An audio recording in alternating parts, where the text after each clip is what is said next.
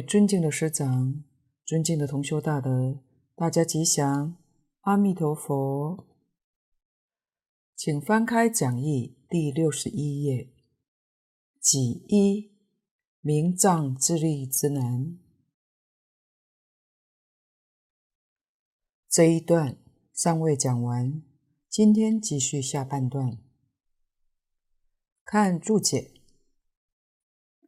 有名祖师所谓十人九错路，因境若现前，培尔随他去，此诚可寒心者也。初果昧于出胎，菩萨昏于隔阴，哲理岂容强作主宰，侥幸蛮憨。永明祖师就是永明延寿大师。这位高僧是吴越王时代的人，历史上记载，相传他是阿弥陀佛再来的。在宝静老法师《阿弥陀经要解经文记》里面，有将大师的故事说得很详细，大家可以参考。就是在他还没有出家之前，曾做过小官。等于像现在政府的公务人员，管税务出纳，他手上经常有金钱的经过，他把国库里面的钱拿一部分出来放生，因为常去放生，后来被人发现是盗用公款去做放生，被查到之后，他被判死刑。这件主办官员就把这件事情向吴越王报告。吴越王看到这个案子，也觉得很奇妙，并没有去做坏事，但是盗用国库的钱去放生是有罪的，还是判处死刑。结果到了法场，他面不改色，人家就问他：“为什么呢？”他说：“我用一条生命换千千万万的命，很值得。不但不害怕，还依然欢喜接受。当刽子手一刀斩下，刀子断为三段。永明延寿大师的脖子一点伤害都没有。监斩官觉得很奇怪，就向吴越王报告。吴越王听了以后。”就赦免他，并复他原职。但有名大师力辞官位，他不愿意做官了。后来就把他带去见吴越王。吴越王就问他：“你想做什么呢？”他说：“想出家。”吴越王就成全他，并当他的护法。以后他也成为国师。这就是永明延寿禅师出家的因缘。不过，我们听了这段故事以后，千万不要模仿窃盗去做放生哦。他老人家是阿弥陀佛再来人，我们是薄地凡夫，所以还是要把十善业老老实实做到才可以的。吴越王本身是一位虔诚的佛教徒。也是佛门的大护法。曾经有一次打千生斋，打千生斋则是修福，就是供养一千位出家人，叫千生斋。实际上是很多人，不止一千人。千生斋是平等供养，不分贵贱，以清净心、平等心来共生。当然，虽讲平等，出家人里面还是有大德、有高僧，席次里面还是有上座，大家也都很谦虚，互相推让，都不好意思坐在上座的位置上。就当这些高僧互相推让，忽然来了一位大家都不认识的出家人，穿的也不太整齐，破破烂烂的。来了之后，他就往首席的位置坐上去。吴越王看到，他心里当然不痛快，但也不好意思说。等吃完斋之后，吴越王召见有名禅师，向他请教：今天供斋有没有圣贤来应供呢？因为有圣贤来应供，吴越王的福报就大了。有名禅师回答：有。吴越王追问是谁呢？今天电光古佛来应供。吴越王一听很开心，是哪一位呢？就是坐在上座的那一位和尚。吴越王一听就赶紧派人去找，派了很多人去打听追踪这位和尚，但也不知道老和尚姓什么，叫什么名字，都不知道。但是他有个特征，耳朵比别人大。所以大家就叫他做长耳和尚。后来找到了，在杭州法相寺，吴越王亲自去礼请他，希望长耳和尚到宫里面去应供，这是非常礼遇。但这位老和尚说了一句“弥陀饶舌”之后，就圆寂了。饶舌就是多话。把他的身份说出来，所以他就入昧了。死了以后，大家也无可奈何，没办法。可是刚才听他说“弥陀饶舌”，那么有名延寿禅师不就是阿弥陀佛再来的吗？这个也很欢喜。电光古佛圆寂了，还有阿弥陀佛在。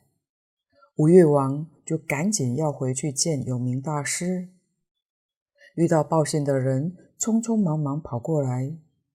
吴越王问说：“什么事情这么慌慌张张呢？”报信的人回说：“有名延寿大师圆寂了，所以古来诸佛菩萨应化在这个世间，他们不会暴露身份，身份一旦暴露了。”就得要走了，身份暴露不走的，那一定是假的。因此，我们后人才晓得有名延寿禅师是阿弥陀佛再来的。他在禅宗里面大彻大悟，明心见性，当然也是表演示现的，这是度参禅的人。他到了晚年，专修净土。专弘净土，提倡念佛法门，还说了最有名的释料简，就是四首偈。这小段是里面的第二首偈：有禅无净土，十人九错路。因境若现前，培尔随他去。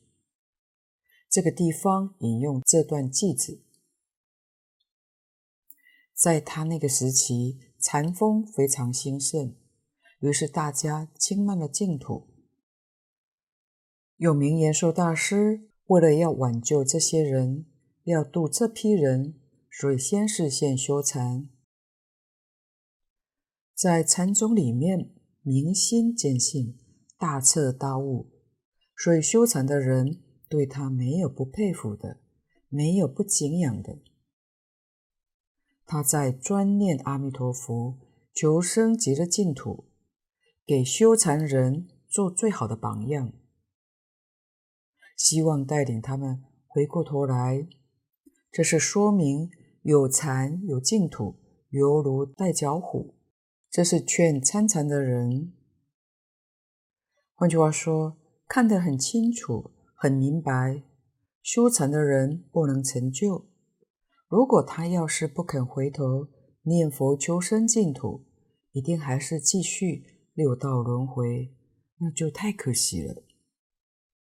所以他是现身说法，做一个榜样，引导这些人回归到净土来。这是祖师的苦心，真正是大慈大悲。禅净双修是不得已对参禅的人一种权巧方便的教导。也就是说，修禅很难成就，修一点净土，将来靠这个能够往生，是这个意思。如果已经发心修净土的人，就叫你老实念佛，就是大势至菩萨说的“不假方便，自得心开”，何必还要惹麻烦呢？净空老法师说，这是禅宗里面。一些自尊心高的，不想伤他们的自尊心，就说你学禅再加一点劲，不就更好吗？是这个意思，用来诱导他们的。这是我们要知道当时佛门的背景，了解当时佛教的状况，知道祖师提倡有特别的用意，而不是随便说的。有禅有净土，着重在“有”这个字上。什么才叫做有禅呢？大德说，如果没有到大彻大悟、明心见性，不能叫有禅。所以大家千万不要误会，每天去打坐，坐半个小时、一个小时就有禅了，那是在学禅，不是有禅。不管用的，前面也讲过了，初禅天都去不了，还是要六道轮回的。有净土，什么叫做有呢？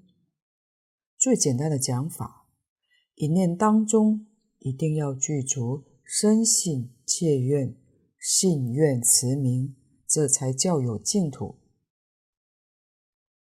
如果我们念这句佛号，我们的信不深，愿不切，每天纵然念十万声佛号，也是没有净土。永明延寿禅师这首偈子里面说：“有禅无净土”，这是专门对学禅的人说的。十人九出路，就是说有禅的人，十个人当中有九个走错路。之前讲过的圆泽禅师，他有禅，走错路了，还是去投胎，但他也是了不起，有本事不去投胎，还让那位妇人怀孕了三年，可是，一旦遇到了，那就没有办法了，不得不去投生。古来像圆泽禅师这样的修行人也不少。投胎还记得前生的事情，因境若现前，因境有两个意思。第一个讲五阴魔境，参禅魔会来扰乱。楞严经里面讲五十种阴魔，在修定当中常遇到的这些境界，这些魔会来扰乱，在定中有魔出现。应该也有人见过学禅修定的，在打坐的时候，有人会动，手舞足蹈，有时候还结着手印。净空老法师说，这不是好的境界。墨学以前在禅堂里面也见到过几次，据说他自己知道在动，动的时候有个力量在动，自己不能控制。这个身体完全操纵在别人手上似的，想停也停不住。第二个阴境是讲中阴，人死了以后，这一口气断了。一般人讲灵魂，佛门里面叫神识。当神识离开身体，还没有去投胎，这一段时间叫做中阴身。中阴身绝大多数存在的时间是四十九天，所以《地藏经》上教我们做七，就是因为中阴存在的时间有四十九天。这四十九天给他培福回向，他能得到很大的好处。所以希望家亲眷属在四十九天为他培福，诵经念佛回向给他。这个时候，他所得的利益很大，可以增加他的福报，能帮助他升到好的地方去。这是说，他还存在着习气，没有断干净，就随着业力去转，随着业力去投胎，自己做不了主宰，麻烦都是出在这个地方，苦不堪言。念佛人最大的好处，在这个时候有佛力加持，佛来接引，是跟佛走的。修禅，有禅无净土，无净土就是没有佛力加持，没有佛菩萨帮助你，完全靠自己的定力、业力。定力在这个时候如果失掉了，就做不了主宰。完全被业力来控制，业力是强者先迁，这就投胎去了。这一世的修行，如果是好的，可以换得来生大富大贵；如果是不好的，就是三恶道流转去了。此诚可寒心者也。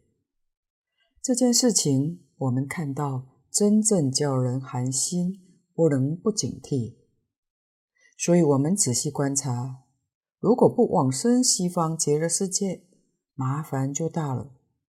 不修行，来生是三恶道；修行得好，也不过是人天三道而已。一生把自己所修的善根福德，通通享尽，这叫三世愿。享完了福，福报享尽了，多生多劫恶的习气又现行。我们可以说，没有出离六道的能力机缘。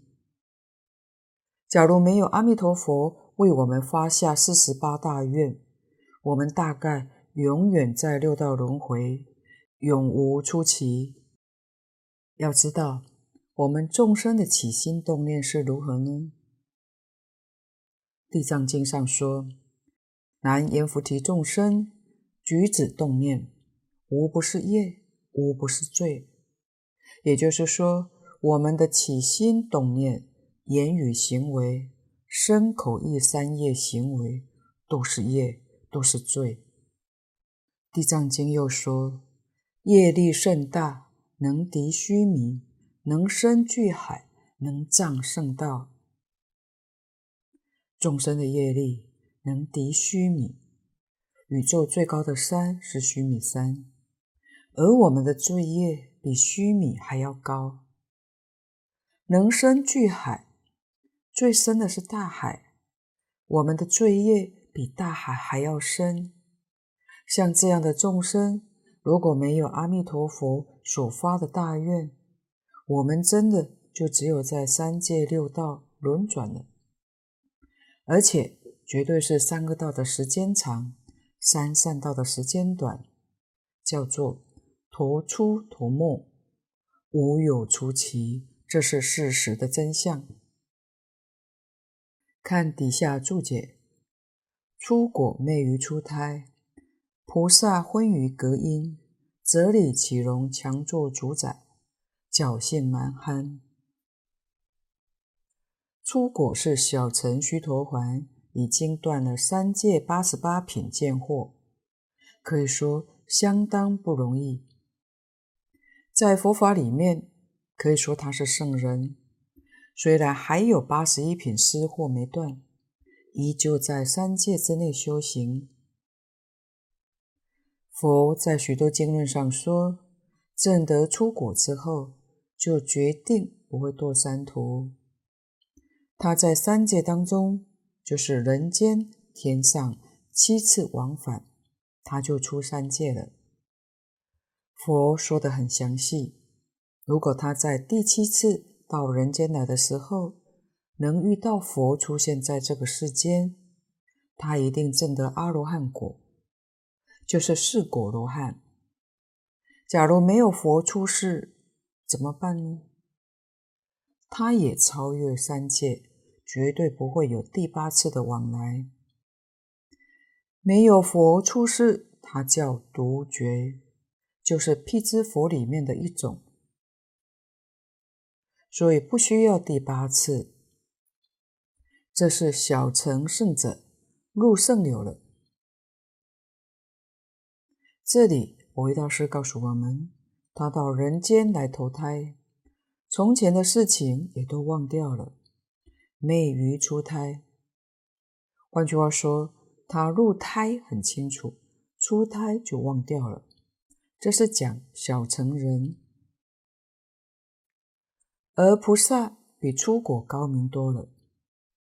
无论智慧，无论断烦恼的功夫，都超过小乘。可是他也有隔音之谜，隔音之谜跟灭于出胎是一样的意思，在文章里面是两种写法，这个是文字之美。因此，蕅益大师在此警惕我们：哲理岂容强作主宰？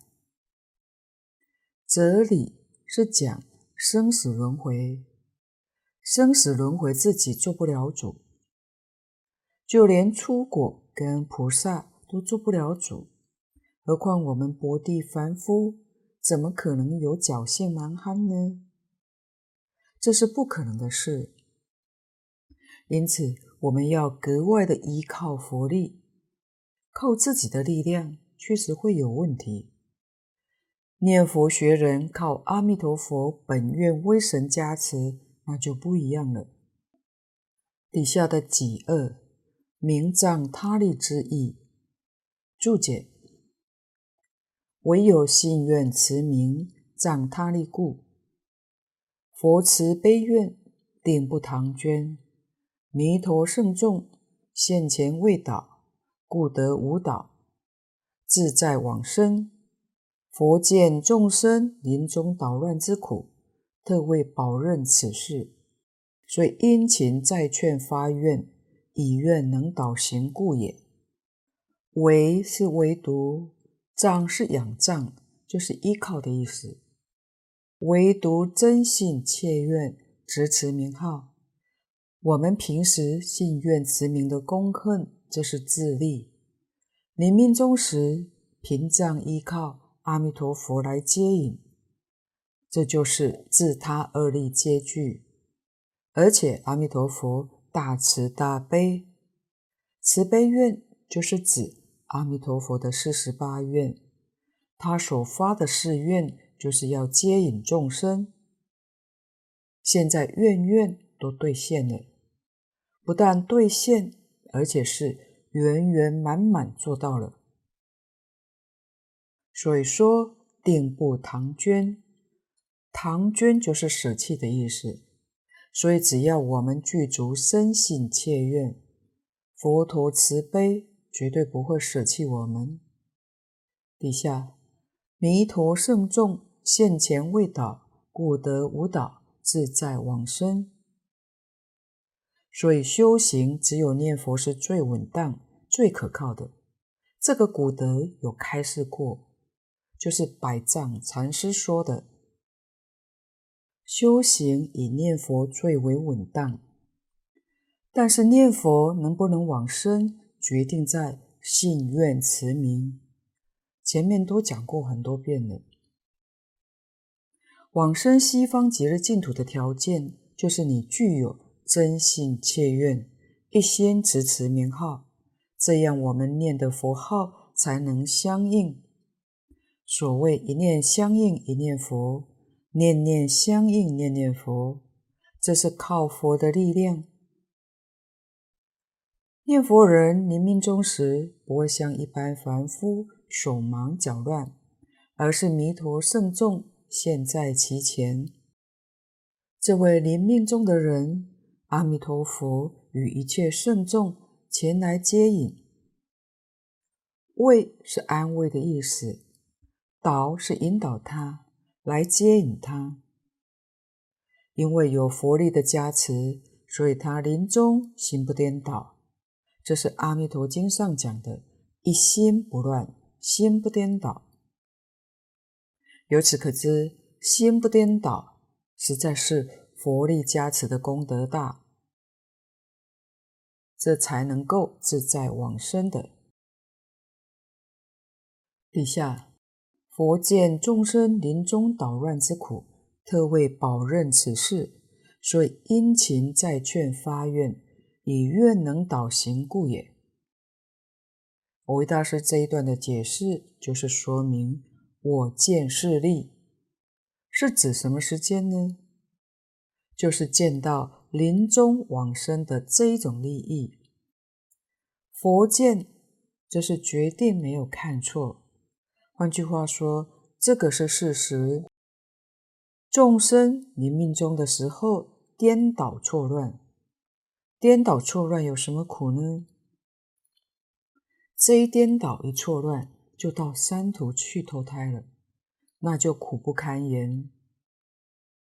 如果一个人临终时候不颠倒、不错乱，这个人纵然没有学佛，也没有求往生，但也决定不堕入三恶道。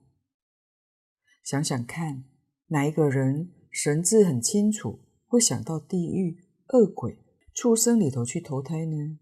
这是不可能的。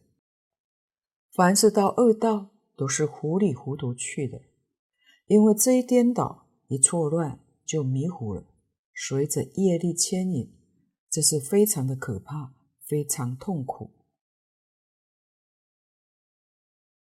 佛就是把这件事情看得很清楚、很明白，特地为我们说出信愿持名往生净土的法门。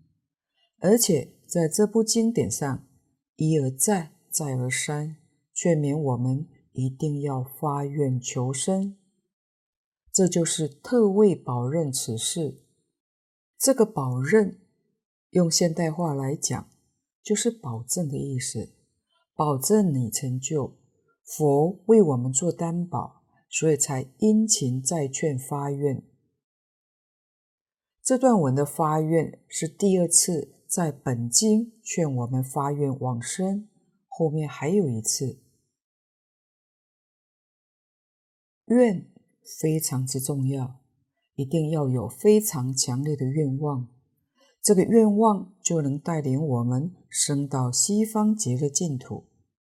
强烈的愿望才能跟阿弥陀佛感应道交，这是非常重要的。大家对这个请不要怀疑。下面是假设一个问答，来破除我们的疑惑。看丁二破情分二科，先看物一问注解。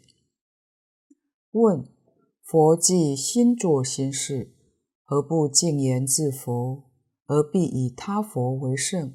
何也？在观经上讲净土的原理。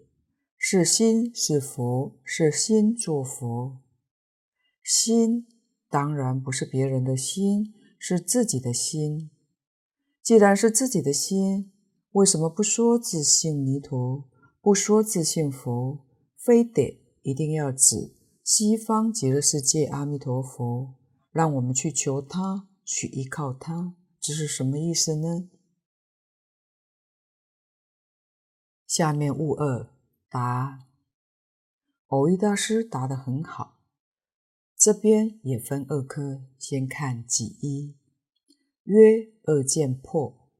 注解：答，此之法门，全在了他极致。若讳言他佛，则是他见未忘；若偏重自佛，却成我见颠倒。此之法门，就是持名念佛的法门。了是明了，让我们明了他跟自是一，不是二。一是从体上来讲，体上性上讲是一，但是从相上、从事上讲是二。这是我们也要知道的。下面就解释这种道理了。若讳言他佛，则是他见未忘；若偏重自佛，却成我见颠倒。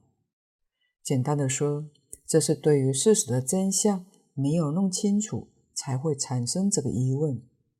但这个疑问一定要破除，否则对往生极的净土会造成障碍。纵然拼命念佛，强烈的愿望求生，也只能生到边地疑城。这个在《无量寿经》上可以看到。为什么会生到边地疑城呢？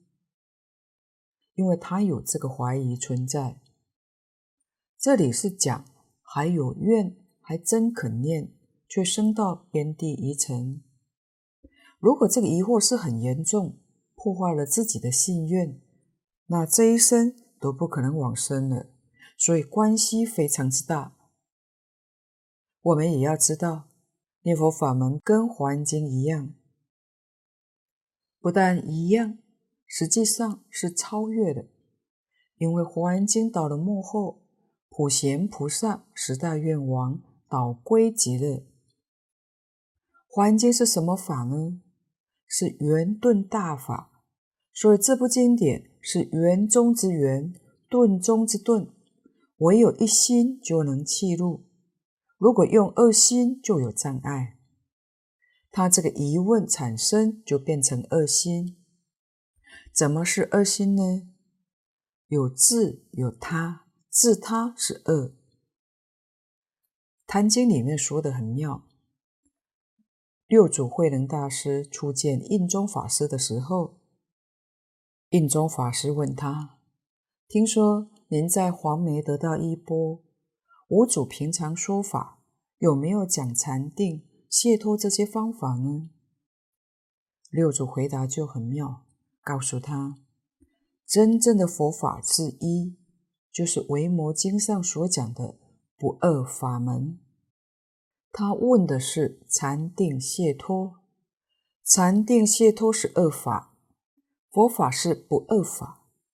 这个地方自他是二法，佛法是不二法，所以要把自他二边。都要忘掉，用一句阿弥陀佛把这个念头统一，心里面没有其他的分别，没有其他的知见，只有一句阿弥陀佛，把所有的知见、分别、执着通通归一，这就是一心，这样才能入境界。在净土宗里面，入境界就是入西方极乐世界。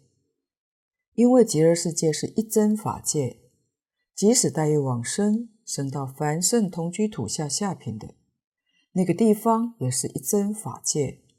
这是极乐世界无比殊胜之处，全在了他极致，他跟自就是一，不是二。如果说他佛，那里他见未忘；如果偏重在自佛，我见颠倒。有他见，有我见。想一想，《金刚经》上说的：“菩萨有我见，人见，众生见，寿者见，即非菩萨。他见是人见。”《金刚经》前半部是讲事相，后半部讲事见。事见比事相讲得更深刻。前面是若菩萨有我相、人相。众生相、寿者相，即非菩萨。后半部说得更妙了。你有这种见解，这个念头就不行。有我见、人见、众生见、寿者见，即非菩萨。他这里是落在世界里头，所以蕅益大师答复得很妙。底下己恶曰是义破注解。有悉檀四义，后三义是不孤起。倘不从世界生发庆幸，则心厌恶意尚不能生，何况误入礼佛？为即是词达理词，所以弥陀圣众现前，即是本性明显。往生彼土见佛闻法，即是成就慧身，不由他物。有悉檀四义，后三义是不孤起。在释迦牟尼佛当时，佛法教学利益众生，就是以四悉檀为中心。现在也不能例外。四是四种，悉是普遍的意思，谈是布施，就是四种普遍布施的利益，叫做四悉檀。悉檀是梵语音译过来的。这四种，第一个叫世界悉檀。欢喜意，佛法首先就是能令一切众生生欢喜心，这是佛教化众生的第一条。要是跟大众接触，让人家不欢喜，佛的教学就全盘失败了。所以第一个要教众生欢喜。如何让众生生欢喜呢？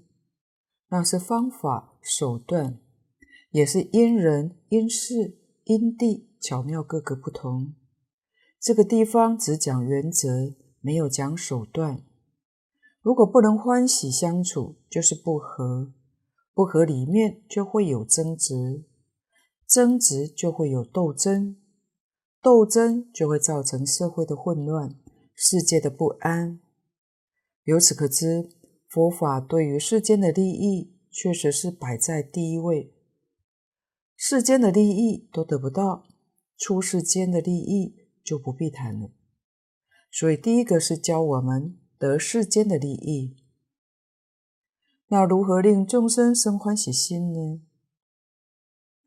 佛法里面的方法很多，所谓八万四千法门、无量法门，通常归纳起来，像四摄、六度都是方法。尤其佛为我们规定的六合敬，确实是教导我们在这个世间如何接触广大的群众，特别是与我们不同种族、不同国家、不同宗教信仰的人，跟他们相处，能令一切众生生欢喜心。这个高明，这是第一个利益。第二个是为人悉檀，是生善的利益；第三个是对治悉檀，这是断恶的利益。生善断恶，这是两种。最后一条就是真正在佛法上得到利益，叫做第一义悉檀。四悉檀前面的三个是世间法，最后一个是出世间法。第一义悉檀实在讲，就是教我们信愿持名，求生极乐净土，是第一义。后三义是不孤起，后面三种的悉檀是从什么地方升起的？从世界悉檀而生，所以后面三种的利益是事不孤起，它升起有连带的关系，凡是升起。必有它的理由，必有它的因缘。没有理由，没有因缘，他不能孤单而起，叫做誓不孤起。底下，倘不从世界生发庆信，则心念恶意尚不能生，何况误入礼佛？倘是假设，要是不从世界悉檀，深深的发起庆信。就是真正的欢喜心，信愿慈名，信就是世界悉檀，愿里面就有两个，愿生极乐，这是生善；愿离娑婆，这是离恶离苦。所以一个是为人悉谈，一个是对治悉谈。往生西方极乐世界，那是第一义悉谈。就是此地讲的，误入礼佛，生到西方极乐世界就误入礼佛。这是把四悉檀的利益完全用在净土中念佛往生上来说的。我们也要晓得，四悉檀是佛法接引众生的总纲领，大小乘佛法通通离不开这个原则。为即事持达理持，大概像我们这一类业障深重的凡夫，走这个路子最稳当，就是先用誓词。理虽还不明白，没有关系，不要紧。当然，理能懂那是更好。理虽不懂，像过去到现今，有许多的老阿公、老阿婆念佛往生，让我们看到或听到他们的瑞相，预知时至，都晓得什么时候走，这都是决定往生。他们对净土经典义理可能都不懂，《阿弥陀经》《无量寿经》《观无量寿佛经》这净土三经，可能也没有读诵过。虽不懂，但他们能往生，这就是誓词。生到西方极乐世界，一切就懂了。一到极乐世界都懂，为什么呢？因为誓词。持得很纯，心定了，信愿坚固。佛来接引的时候，佛光会先助照。当佛光一照，业障就消除了，智慧自然就开了。这是从誓词达到理词。所以弥陀圣众现前，即是本性明显。弥陀圣众现前，就是见到佛菩萨了。本性明显是禅宗里面讲的开悟的意思，明心见性，大彻大悟，这是见佛书生的利益。由此可知，这种智慧的现前，一个是自己念佛的功德，一个是佛光的加持，这真正是得佛加持的殊胜利益。若学其他的法门，是完全要靠自力的。所以，在这个地方，大半是依靠佛的威神加持。往生彼土见佛闻法，即是成就慧身，不由他物。生到西方极乐世界，天天跟阿弥陀佛在一起。经上也讲得很清楚，极乐世界是六尘说法，无有中断。所以见佛闻法，即是成就慧身。在《华严经》上讲实身，智慧之身，实在讲就是报身，确实不由他物。在一般讲经当中，我们常听到三身：法身、报身、应化身。说三身，我们印象比较深刻、熟悉。讲实身、十种身，若不读《华严经》，是不太能明了的。有大德说，实身才是真正圆满的说法，三身实在讲是实身的归纳，其实内容是不增不减，只是说法不同而已。这是说明三生跟十生开合的不同。三身展开来说实身，十身把它归纳就是三身。有关十身。过去大德有两种的讲法，第一种讲法是菩提身、愿身、化身、住持身、相好庄严身、势力身、如意身、福德身、智身、法身。第二种讲法是众生身、国土身、业报身、声闻身、缘觉身、菩萨身、如来身、智身、法身、虚空身。这十种身是同时具足而互相相应的，所以叫做同时具足相应门。我们就以第二种讲法来说，第一个众生身，众生是众缘和合而生的，每一类众生都有他的身体，这是众生身。佛菩萨观机逗教，因人说法，会观看机缘。来教化众生，因什么人就说什么法，所以现众生身而为众生说法。第二个国土身，我们所住的国土都是佛菩萨所化现的。佛菩萨化现一个国土身，来利益众生，教化众生，令一切众生在这个国土身上发菩提心。第三个业报身，众生有众生的业报，佛菩萨也现出这么一个业报身来教化众生。第四个声闻身，就是现比丘相。第五个缘觉身，又叫独觉身。佛菩萨就现这个身来教化众生。第六，菩萨身，佛菩萨现一种菩萨身，菩萨身就是利益众生，把自己忘掉了。你要是发菩提心，你就是菩萨。